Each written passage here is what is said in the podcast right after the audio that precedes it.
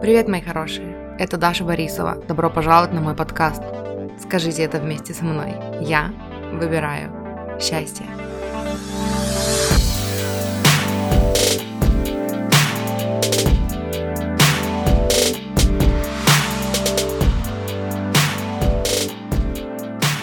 Вы можете физически устранить неприятные отношения или попросить свою вторую половинку изменить поведение – чтобы почувствовать себя лучше. Но если вместо этого вы будете просто наблюдать за ситуацией и прокатитесь на новой ракете желания, запущенной благодаря постоянным конфликтам, то ваша вибрационная модель мысли, или, проще говоря, новые убеждения, станут, станет такой, что по закону притяжения в вашей жизни возникнут совершенно новые ситуации. Вот так просто это и должно быть. Когда мы такие зачем-то наблюдаем, и нам это не нравится, мы попадаем в какую-то ситуацию, и нам она не нравится, и мы такие, о, это как-то связано с нашей прошлой системой убеждений. Окей, мы выбираем больше в это не верить, мы выбираем верить во что-то другое. И все. И все а не так, как это делаем мы, когда мы таскаемся со своими блоками, ограничивающими убеждениями всю свою жизнь и ноем, что вот, нас так научили в детстве, и это нам не приносит нужных нам результатов, но нас уже не переделать, нам уже много лет, и мы все еще в это верим. Нет, все должно быть гораздо проще. Um, я тоже раньше так думала, что я просто не люблю людей вообще. Ну, оказалось, что на то есть причина — если копнуть глубже и позадавать себе вопросы, эм, почему, в принципе, я не люблю людей, выяснится, что либо вы считаете, что все в основном тупые, либо вы считаете, что, я не знаю, что-нибудь еще. В моем случае это было, я росла с мыслью, что людям нельзя доверять, потому что они все завидуют, и что нельзя делиться своими успехами, потому что кто-нибудь обязательно будет завидовать. И по этой причине я считала, что я не люблю людей, потому что какой смысл с кем-то дружить и кому-то что-то рассказывать, и с кем-то чем-то делиться, и завязывать вообще какие-то отношения, и строить какие-то отношения, если никому нельзя доверять. Покопайтесь э, в причинах. Почему вы считаете, что не любите людей? Что вас в них триггерит? И тот ответ, который вы получите, это то самое ограничивающее убеждение. То есть спрашиваете себя, э, почему я не люблю людей, в принципе получаете ответ. Да потому что что с ними возиться, да потому что какой смысл, да потому что меня много раз предавали и бла-бла-бла-бла. Это ограничивающее убеждение. Вот. Пока оно для вас реальное, пока оно для вас правда, пока вы в это верите, оно для вас работает. По-другому не может быть. То, во что вы верите, для вас работает. А дальше, в идеале, вы выбираете себе другое убеждение, в которое вам хотелось бы верить и с которым вам было бы приятнее жить. И все, повторяйте его как аффирмацию, принимайте решение, что теперь я верю в это. Uh, у вас поднимаются какие-то страхи, блоки, сомнения, вы категорически не согласны, вы это все выписываете, uh, и вы находите в жизни подтверждение тому, что это не так. То есть не все люди вас предавали. Есть вот этот, вот этот, вот этот, которые не предавали. Или не все люди тупые. Есть вот эти, вот эти, вот эти, которые... То есть развейте этот миф, потому что у вас в жизни наверняка... Uh, я уверена на сто процентов, что были случаи, подтверждающие противоположное мнение. И когда вы развеете эту мысль, в которую вы верите, вам будет легче верить в другую мысль, что я люблю людей, оказывается, блин, они, оказывается, классные. Среди них есть офигенные люди, которые вот со мной уже там много лет, или которые мне когда-то помогли, бла-бла-бла-бла. И начинайте верить в новое убеждение. Выбирайте себе новое убеждение, начинайте в него верить и смотрите, как вы начинаете создавать другую реальность для себя. И еще, и еще, и еще, и еще, еще хотела сказать. Может быть, кому-то, кого-то заинтересует, эм, как я решала эту проблему.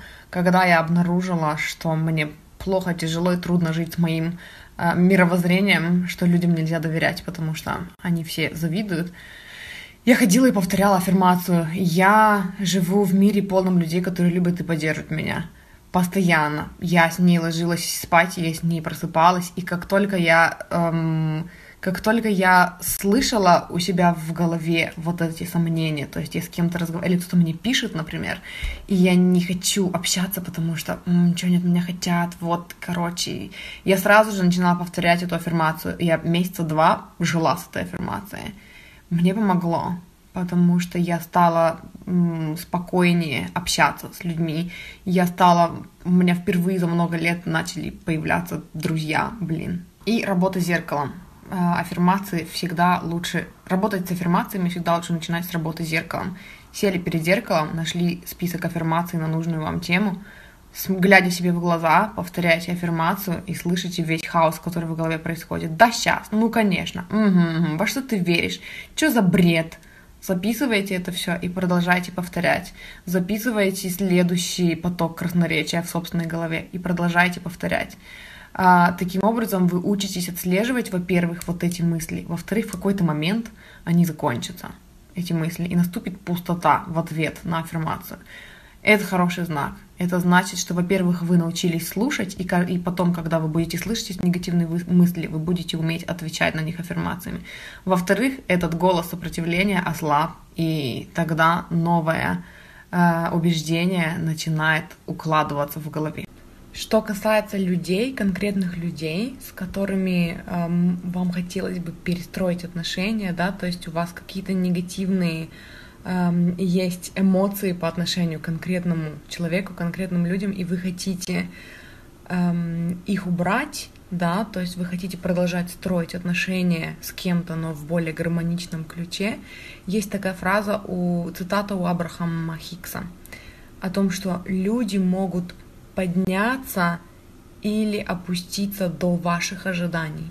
Когда вы выберете для себя новое убеждение, в которое, над которым вы будете работать, эм, применяйте его к тем людям, с которыми вы хотите перестроить, наладить отношения, в том числе.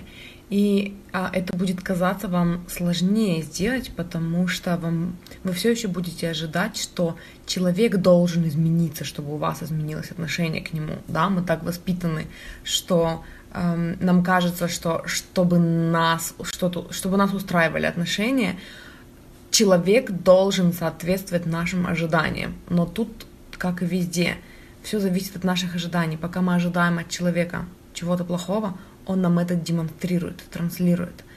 Поэтому есть много практик. А, одна из них, например, а, взять конкретного человека и составить список вещей, характеристик, которые в нем не такие уж и плохие. То есть сразу с негатива переключиться на что классного в этом человеке у вас может не получиться. Но что в нем не так уж и плохо, то есть если вы будете в течение нескольких дней, недели записывать, что в этом конкретном человеке не так уж и плохо, вы начнете с этого, потом вы найдете другие позитивные какие-то моменты, да, может быть, потом там через пару-тройку дней вы придете к тому, что вы сможете перечислить, что в этом человеке классного. И таким образом э, вы смените фокус, то есть вы смените концентрацию с негатива в конкретном человеке на положительное, и у вас поменяется ожидание. Вы перестанете ждать подвоха от этого человека. И тогда к нему легче будет применять вашу новую мысль, да, которую вы хотите, которую вы хотите, чтобы закрепилась у вас в сознании. И смотреть на этого человека другими глазами, с другой точки зрения будет тоже проще. И, скорее всего, в соответствии с вашими теперь уже положительными ожиданиями, человек начнет меняться, он начнет показывать вам другую свою сторону, положительную. Потому что пока вы концентрируете свое внимание только на негативе, вы это транслируете да, своей энергией, своим поведением, тем, что у вас внутри, и люди это очень хорошо считывают. Поэтому сначала вы меняете ожидания, и потом человек, а, по отношению к которому вы меняете ожидания, начинает меняться у вас на глазах в лучшую сторону.